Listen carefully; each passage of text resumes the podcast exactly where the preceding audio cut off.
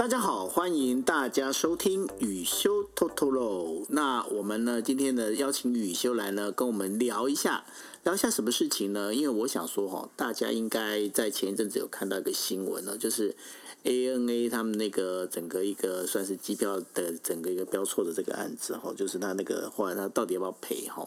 他就算起来这样都到底 O 不 OK 哦？那现在这整个现在还是在一团迷雾当中啊。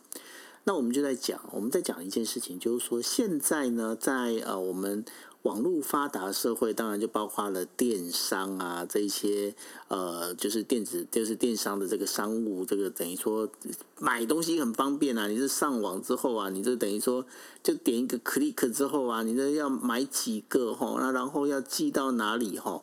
那然后呢，在上面其实就一一键一键搞定。但一键搞定的状况之下，因为在网络上也出现了同样的问题，就是标价的问题哦。那我想说，这个标价出问题的事情哦，在台湾已经不会不是第一次哦。台湾其实过去有很多起。那待会呢，可以请就是宇秀来跟我们大家讲一下，到底台湾有哪些的这样的一个就是历史事件呢？就是曾经发生过，就是电商标标错价。那标错价之后呢？后来又怎么处理哈这件事情？我们可以请宇修来帮我们回顾。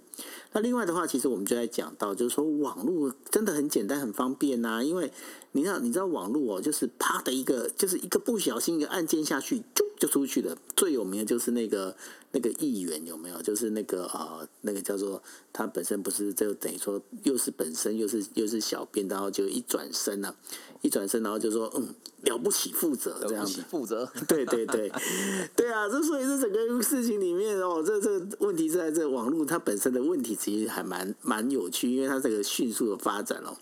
好哦，那我们就进来聊这个问题。那我们请宇修那个来跟我们先问声好，嗨，宇修。哎，福哥好，大家好。对啊，怎么样？了不起，负责。对，了不起负责，我超负责，哎，没有，好像也还好。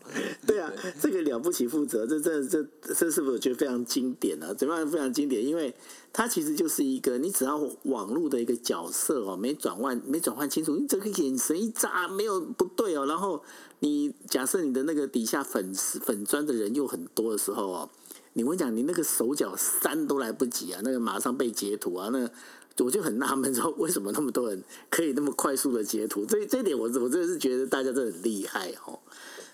对啊，那然后那这就遇到同样问题了。这我想说了不起负责，顶多就被大家拿来当笑话，再直接在那边讲来笑就好。可是问题是怎么办？如果电商的话，他遇到这个标错价，宇修跟我们讲一下，大概这个台湾过去有有哪几起的这种比较知名的这个案例啊？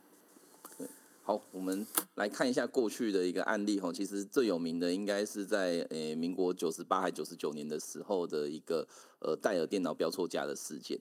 那那个戴尔电脑，我记得那个是半夜的时候发生的。对，半夜，因为现在网络的散播很快，所以我们常我们知道的是说，偶尔你在网络上写的一些文案啊，标示的价格啊，总是会有忙中有错的情况。所以大概我们推测的是，可能是。那个网站的维护的人啊，或者是什么工读生，他在弄促销价的时候啊，就不小心把那个促销的价格弄错了。那我现在一时想不起来是多少钱，可是就是那种便宜的很夸张的价钱。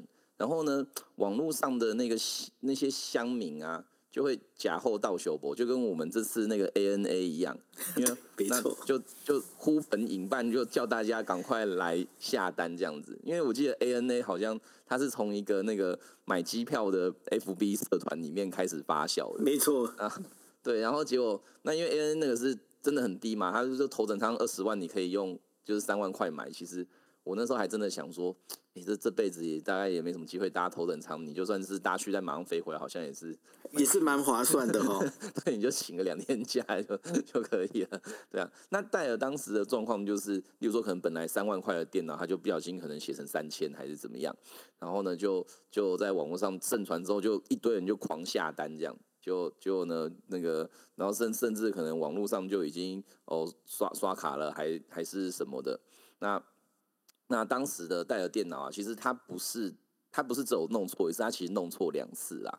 然后他当时的回复就是说，就跟大家讲，哎，全部都不算，所以就没有了不起负责，就是就不像那个 ANA，至少一开始我打死不负责，但是我怎么样都不负责，所以他的做法就是他取消了那个全部的全部的订单之后呢，说啊，我就发给你什么两千块的折价券啊，然后那个那个折价券呢，你只能够去买可能是哦其他型号的电脑，也不是这个这个型号这样子，然后那就引起了部分的这个乡民的不满。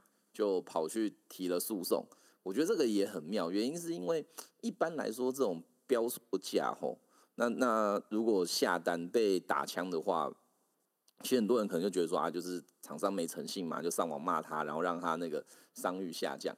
但是那既然有人呢，就拿着这件事情去打官司，就说哦，我就是要要要求你一定要履行这个合约，然后呢，就这案子就这样上到法院。大家都可以想象啊，就是我可能今天本来一台电脑。可能卖卖个五万，我现在用五千就可以买得到，就厂商不出货，那那我可能就去法院就说，我就是要这台电脑。其实如果你把每个案子都拆开来看，它的标的都不是很大，然后所以所以这种案子的话，吼，在法院彼此之间的见解啊，会稍微的奇异一点，因为这种案子大概也上诉也不可能到最高法院吼，所以我们就必须要去整理，就是哦多年来类似案子的一个状况。那戴尔电脑的案子呢，刚好分到一一位吼，当时在台北诉讼的时候分到一位在我们就是法律界蛮有名气的一位法官啦，因为他写的判决就是那个文笔非常好啊，而且用字平易近人啊。然后他在这个判决里面他还写说，就是这个本院就是在当法官之前也当了很多年乡民这样子，就在就写在判决里面。然后，哦、然后那么那么贴近贴接地气啊！因为他真的是乡民啊，我大概还知道他的 PTT 账号是哪一个。哇塞！对，那那当时我们这样整理完之后，就发现哦，法院大概判断这个这个订单到底成不成立，大概会分成几个几个层次啦。第一个层次就是说，你在下单的时候，你到底给顾客看到什么？因为有些。网络的东西，它有可能非常非常接近我们一般在路边或者是在饮料店啊、便当店拿到的传单。那各位就可以想象，就是说我如果今天就是一张传单上面就写说什么，诶、欸，珍奶多少钱？呃，现在真奶真的很贵，我我都记得我刚开始买的时候一杯才二十五，然后然后可能要一杯一杯一杯真奶五十啊，什么什么。那基本上你不会觉得说你拿到这张传单。就我我只要点头说好，我我想要买一杯，这个这个买卖关系就成立了嘛。一定是你拿到传单之后，你看了一下这个传单，哎，你觉得这个这个这个东西你是有兴趣的，你得跑到那个店去跟他买。对，那这个我们在法律上有一个观念叫做叫做这个邀约之引诱。好，这个是很前阶段的东西。为什么讲前阶段？是因为一个 真的叫邀约之引诱。对对对对对，感觉很像男女朋友那种。哎、欸，对，没错，因为那个呃，因为应该这样讲，邀约的邀是那个要不要的一声，所以不是邀请。哦哦，OK OK，好。对，然后那为什么会有邀约之引诱？因为因为一个法律关系，以契约来讲，我们会在台湾会认为说，契约的成立要有邀约跟承诺。那邀约跟承诺的意思是要有人提出一个合约的请求，然后呢，对方说好。那双方对这个权利义务呢都同意之后，这个合约的权利义务才会展开。例如说，我今天去一个便当店，我跟老板说我要一个我要一个鸡腿饭，然后老板就说好九十，我说好，那就没那那 OK。那在这个时候，这个买鸡腿饭的合约就成立了。可是我如果今天状况是我跑去问老板说，哎，老板那个那个你鸡腿饭一个卖多少钱？然后老板就说呃一百二。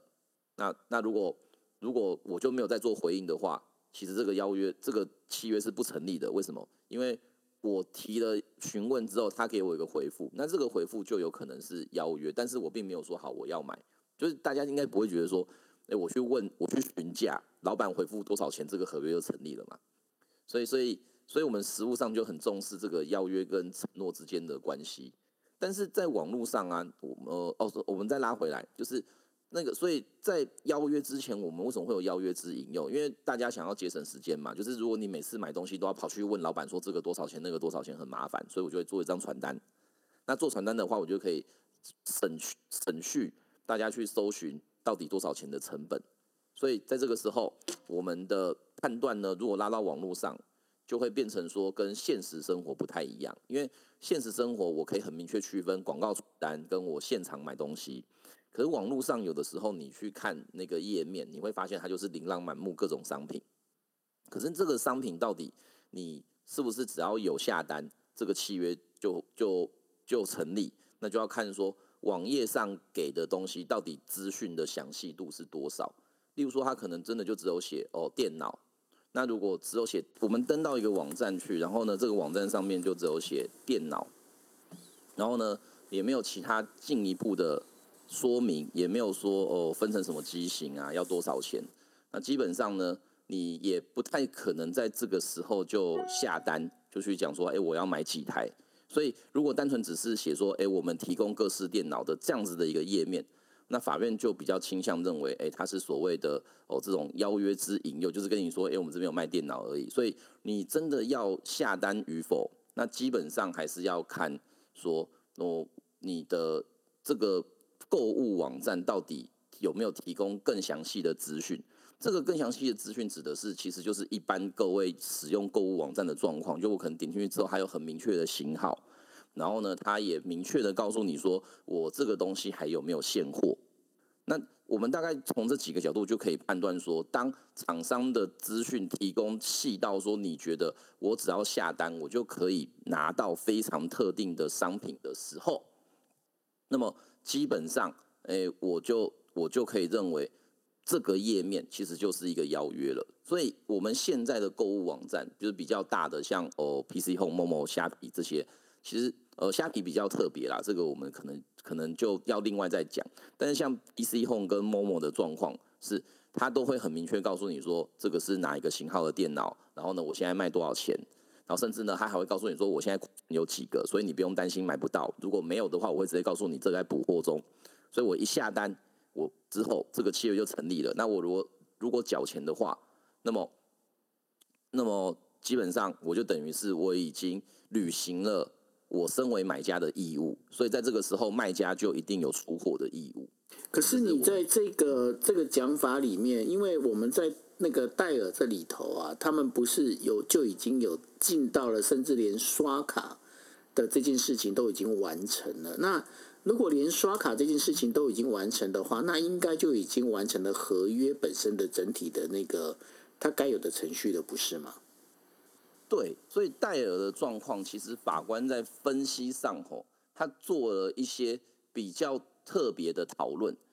什么呢？就是我如果今天我去下了单没有错，但是呢，但是但是呢，如果我可以透过一些网络上它所呈现出来的资讯吼，去判断说，哎，其实这个金额是有问题的时候，那么。你就不能够说，哎，这个金额是不是一个非常就是就是呃有意义的金额？也就是因为网站上都会提供很多资料，所以所以如果你去核的时候发现，哎，其他的数字什么什么都对啊，但是只有这个数字是好像没办法从前面的推论推论出来的话，那那基本上它就是一个有问题的数字，所以你可能就不能够用这个数字来去做最后的决定。那第二个是吼，有一句话，其实很多厂商啊，他在办活动的时候他不会写，可是在法律上超重要，就是那个就是本活动本公司最后的解释权的解解释权。那所以在这个我这个我常用。对，所以所以如果你没有这样讲，就代表说你是绝对不会改任何东西的。那相较之下，相相较之下呢，那个我们在呃。戴尔的这个案子里面呢、啊，如果你去看的话，其实他们在他们的一些应该是那个购物的一些这个约这个约款里面，他就有说哦，这个戴尔享有那个缔约的最终决定权。所以在在这个时候呢，在这个时候，呃，根据法院过往的见解，他们会认为说，哎，卖方写这个东西哦，基本上是没有违反民法或消保法之规定的，因为本来在做各种交易的时候。那个卖方本来就可以去考量他在卖东西的时候承受的风险，然后某程度的去做调整。所以，所以我自己在看案子的时候，我会比较觉得说，哎，戴尔如果这次有赢的话，可呃那之前有赢的话，其实是那个因为他有某程度的保留那个最终解释权的原因啦。那此外就是那个我刚刚提到的，就是我们在在呃整个整个讨论上吼，其实戴尔的部分啊，我法院当时其实在认定他的一些的一些客观事实的时候，其实法院比较不倾向认为说那个东西是一个是是一个邀约啦，就是他觉得戴尔的当时的网站上给的一个图片吼，它都只是一个大概的图片而已。然后呢，呃，此外就是在戴尔的网站上，你也看不出来说到底他现在写的这些商品哦是不是有存货的。那所以，所以法院就倾向认为这个东西其实没有具体到可以成为一个邀约，所以最终就是让诶民众这边呢获得一个比较不利益的见解。哦，所以说这样其实不过整个我们在讲说整个逻辑听起来哦，就是说，当然这厂商标错价，那然后标错价，民众下单下单去买，但是最后呢，因为这整个就是它本身的一个疏失，那厂商也愿意就是比方说像刚才提到的这个，你们已经有下过单了，没关系啊，我就给你几千块的那个折价券啊，那你可以做哪些事情？我有把我的诚意表现出来，那当然我也承受了，就是说，呃，大众对我的这个就是内部操作不当的，对我品牌的这个损失，所以对法院来认定的话，他认为其实，呃，厂商本身他也已经付出了一定的代价出去。我们在讲说，这为这个错误哦，付出了一定代价出去的时候，其实也就是说，那再加上厂商并没有说你今天你刷卡，你这些卡我就把把你钱收下来，因为。我如果把你钱收下来的话，当然这就是已经，就是你已经收我钱，当然就要把你要把东西给我嘛，这是等于是一种交换的概念嘛，哦。那如果是这样，如果是变成这样的话，我如果这样解释应该是对的，对不对？就是其实法院主要判断的，他就是回到那个合约的部分去做判断啦。嗯，对。那至于说厂商吼，他提供了什么样的一个补偿方案？我觉得法院他对于这件事情的态度会比较像是说，那那个是比较像是你们的商业策略的决定。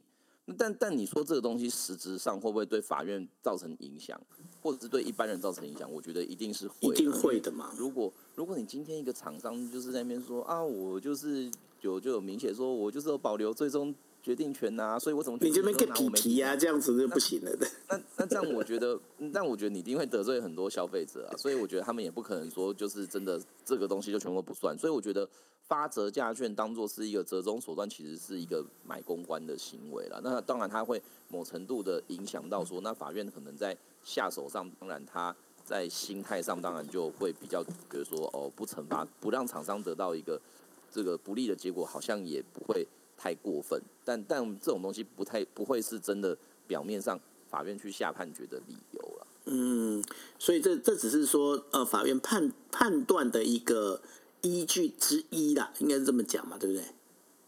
对对对对对对对对，没错没错没错。OK OK，所以呢，这个这个当中还蛮有趣。那那如果是这样的话，我换个角度来讲，当然也有很多的这个。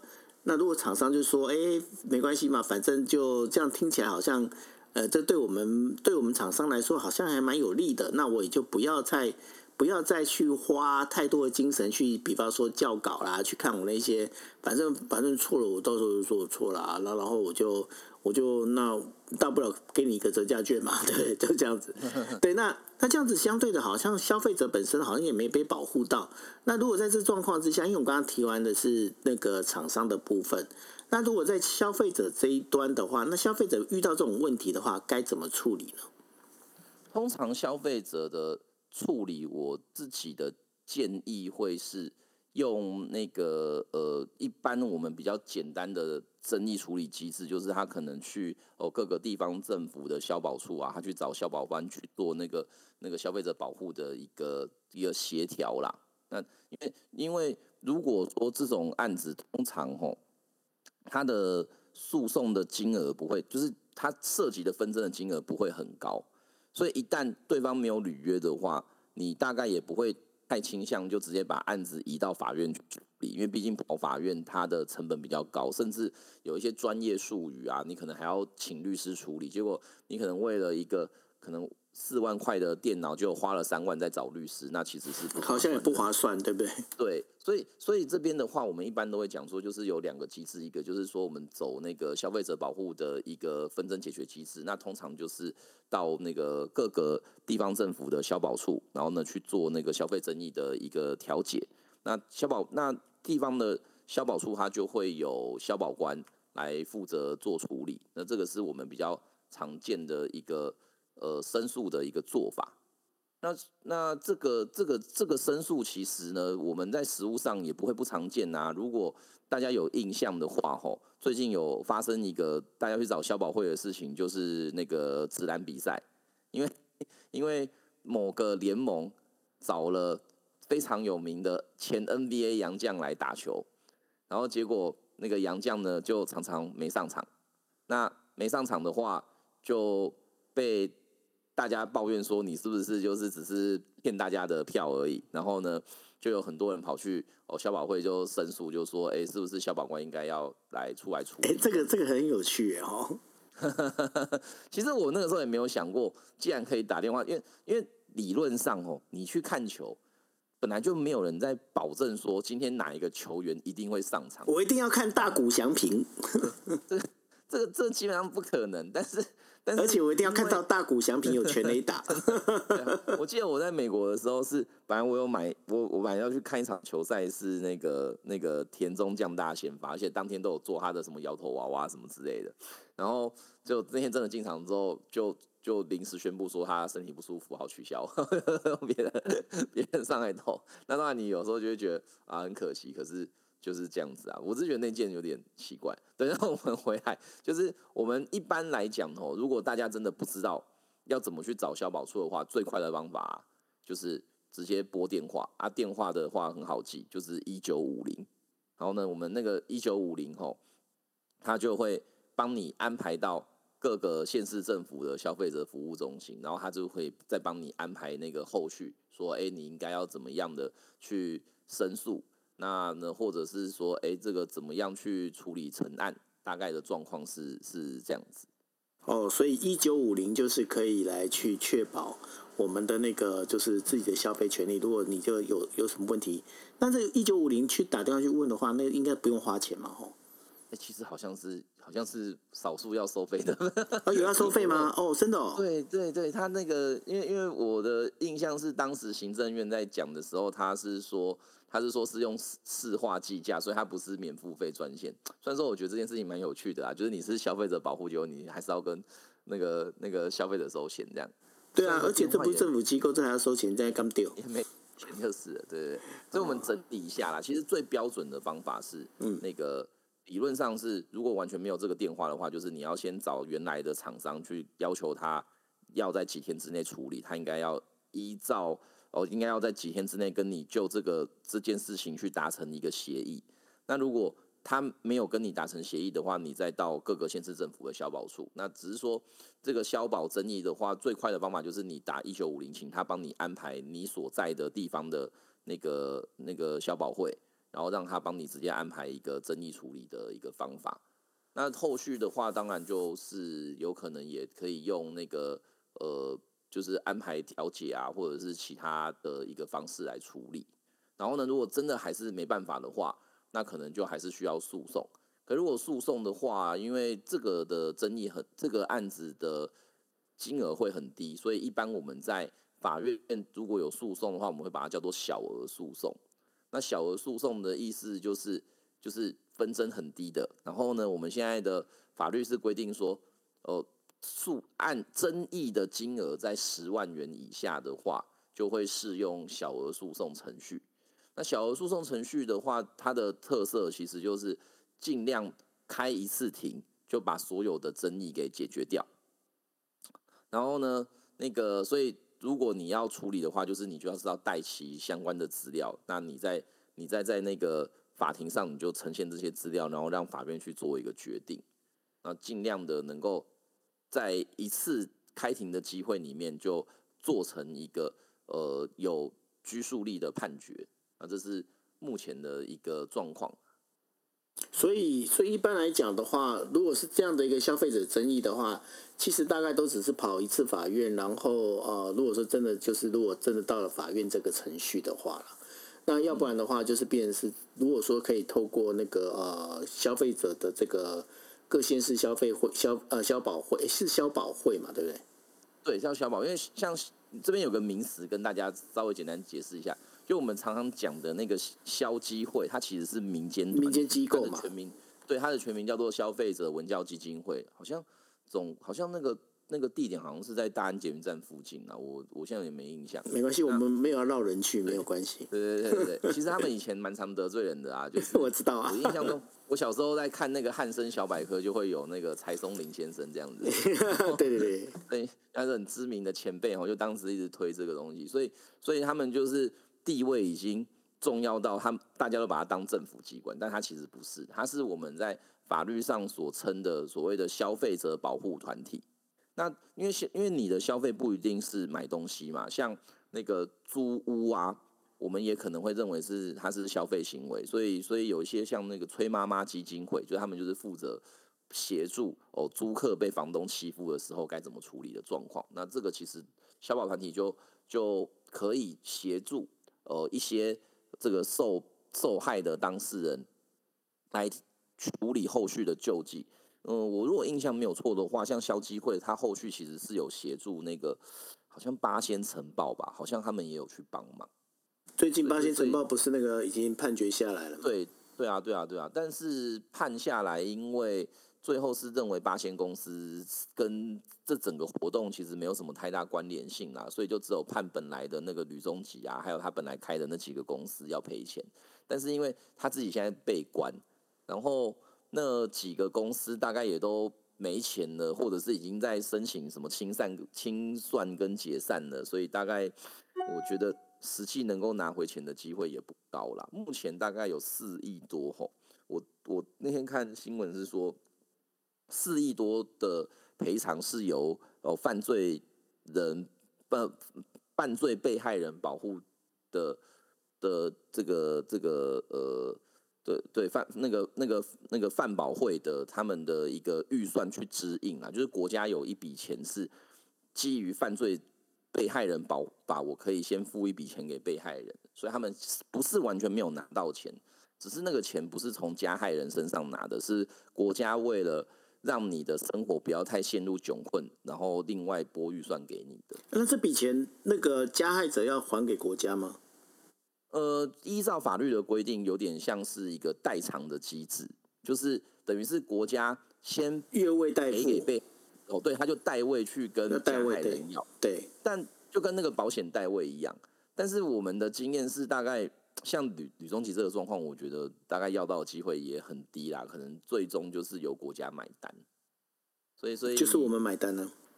对，所以，所以其实，因为那天有也是有记者朋友在问我啊，然后说这个这个最后还可以怎么样？那我其实也就只能给他一个很遗憾的答案，就是就是因为我们做那个法律业吼。最怕遇到的也是那种真的口袋里面没有钱的对照 啊，因为他没有钱，你也不能不把他抓到人什么人肉市场去称斤称两卖嘛。然 后现在只有诈骗集团会这样做啊。对对啊对啊，但是当我觉得当诈骗搞不好还比较能够 能够找找方法来把那个欠钱的问题给填掉。真的，对啊，所以，所以像这样的一个呃问题里面，必然是消费者要保护自己的一个呃，应该说权益哦，也应该知道说怎么去申诉哦。那怎么去申诉，然后怎么去保护哦？这当中其实有还蛮多的一个状况。不过呢，原则上我是觉得啦，就是呃，应该是这么讲，就是我我不知道哎，因为我像我我其实我在也遇过几次哦，就是刚好因为我有时候晚上算比较晚睡。那比较晚睡哦，比较晚睡有好处，你知道有什么好处吗？就是我发现是经常会标错价，都在半夜的时候发生。那半夜半夜发生的话，然后经常就会有一些哦，这个哎，那个开始大家传说，哎，这个有有好东西要把它去那个。我好像不太会去想要去抢这东西，因为 怎么讲，就是不管它是真的还是假的，或者是是不是真的标错价，就总觉得说。这样去抢，那抢了之后，然后你又觉得说这些东西到底你用得到用不到？我觉得都是一个问题哦。对啊，因为像真的，你如果像那个 ANA 的事情，你真的看到一个三三万块头等舱的机票，你真的也失心疯也是会想买，但是回头想，问题是我如果没有要出国，那我到底买这个要干嘛？对呀、啊，所以有时候。你说那个下下下单买电脑，我也觉得，那你是下个五十台，你到底要，你到底买那么多台，你要干嘛？对，然后你你说你说你要你要拿来网拍，可是我真的觉得那个哦理这个理想很丰满了，现实很骨感。对，你即便你花那么花这笔钱，虽然它不多，假设他那个，然后他也真的就答应把它给你，然后我也不觉得你能够完全卖出去，更不要讲说。这五十台进到你家来，它本身就是一个库存，你家就整个整个整个被塞满好了这样子哦，所以有很多的问题啦。那反正呢，我觉得说，还是觉得啊，这个社会哦，就是大家彼此能够相互相互信任，然后相互体谅很重要，对不对？嗯，我我其实也是觉得，其实消费者在使用这些消费的时候，大概还是要有有回到基本的理性啦，因为像法院。虽然它不是真正法律的考量，可是如果我是法官，我现在看到你就下了一个订单，然后说要买两百台电脑，然后你现在叫对方要付钱，那我一定在主观上，我其实会比较偏向说啊，你这个人就是在贪小便宜嘛。而且你会下两百还，代表说你一定知道他手滑，你不是他真的是那种超级促销价。对，我。过去其实法院有时候为什么会判刑，是因为法院也不排除说，有的时候我们就会出一些很莫名其妙的破盘价，像一些航空公司确实还有可能卖什么一元机票，然后呢去带某一些新开的航线让大家愿意来搭，所以这不是百分之百不可能。可是如果当你或者是其他人在看的时候都知道说啊这个就是弄错啊，你要为了弄错贪小便宜的时候，我觉得。法院某程度，他也不太希望哦，这种贪小便宜的行为是应该要被鼓励的啊。对啊，就是简单讲，此风不可长。对啊，OK，好，那我们今天呢聊到这边了。不过谈到此风不可长，宇修，我下一次要跟你聊一个东西。哦，什么？我我觉得我要先跟大家做预告，要聊什么东西呢？就是我要跟你聊一下这个，因为听说最近那个呃，就是我们在讲检举达人啊，交通检举达人。那个法律要重新要再恢复回来哦，这件事情，对，因为其实这件事情，我想很多人很关心哦，很关心的几个原因。第一个呢，当然在某一个角度的一个立场里面呢、啊，在讲说哦，当然就是呃，因为这个这个没有检举达人之后，我觉得那个我看报纸那逻辑，我觉得逻辑很怪，怎么样怪？就是说。因为他们讲说，因为没有检举达人，说造成在大家现在等于说这个路上好像无法状态。我想说，按你的那些装那个科技执法那些鬼东西，那是到底要干嘛？那为什么一定要为为什么一定要一定要把这个检举达人做起来？这是第一个。那第二个，我就会觉得说，检举达人这个当中，当然也不晓得说我我真的搞不清楚他到底是不是有偿啊？哈。那如果他是有偿的话，我觉得这个其实，在加深整个社会的这种所谓的彼此不信任这样的一个做法，这样真的是对的吗？吼，那这个当然这，但我们先讲了，就是说你今天你变换车道啊什么的，我觉得那那个无可厚非。可是我自己被检举过几次，我可以看到那根本就是就是怎么讲，就是我只是稍微停一下，然后呢刚好就有计程车从旁边过，那计程车应该是闲的没事做，然后就把那个影片就直接上传，上传之后就是上传到交通那个交通大队。然后我就被罚钱了，那然后罚钱，那当然，啊你你就是你就是停在那边，你就被照下来，那你也没你也不得不缴钱呐。那只是说，在这很多这个事情里面，你就会发现说，嗯，这样的到底合不合理，对不对？我觉得我们下一次来聊这个东西。OK 啊，没有问题。你你应该，哎，你你自己有开车吗？有啊，而且那个当时修法的的草案，其实我当时是有。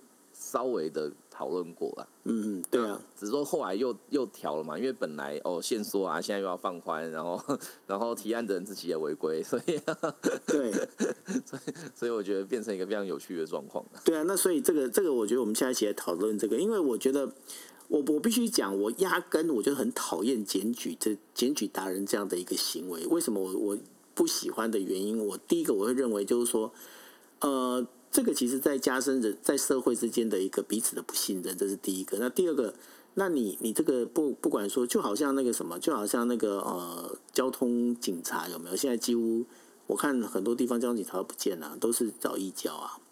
嗯，那找义交，那这个当中里面你说警察人力不够，好，那人力不够，那但是你真正配属应该怎么做？那然后呢，你你这当中的话，包括你在讲说你现在看到很多地方科技执法，那这科技执法这些钱花在这些科技执法的这个器具上，那它到底功用在哪里？而且呢，再又换一个，就是说。呃，在台湾，我觉得台湾有一个东西，我觉得还蛮有意思，就是说，因为过去哦，过去不是都有警察会躲起来拍照，有没有？嗯，拍超速，尝试执法。对，那然后呢？然后现在就是好像经过立法之后说，哦，这如果前面有那个的话，他要先立一个几公尺之前要立一个警告牌，我觉得这是对的。那我我认为这是对的一个原因是在哪里？就是因为呢，就是我们要去讨论的是这个。检举交通违规的真正的那个核心意义在哪里？嗯，就是你检举交通违规是要你是要赚国库，国库要赚钱，还是你要减少所谓的交通事故？嗯，这两个逻辑不一样哦。对，你你了解意思哦？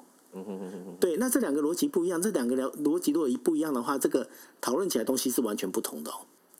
嗯，对。那但是我我真的不晓得台湾的这个交通法规立法到底是好，你你就讲嘛，我就讲白，你今天你你说你要增加国库收入，OK，你你讲白，你就是要增加，那那我没话说，你就躲起来，你就拍吧，那个那反正你违规违规就是不对嘛，违规不对那没什么好说嘛，你就被拍到你就自己认命嘛，吼。但是如果你是要，你只要降低降低所谓的我们人民在这个，因为这个，比方说这个路段你不能超速哦。那比方说，他因为这种小小学生会出来，所以你这个开车不能太快。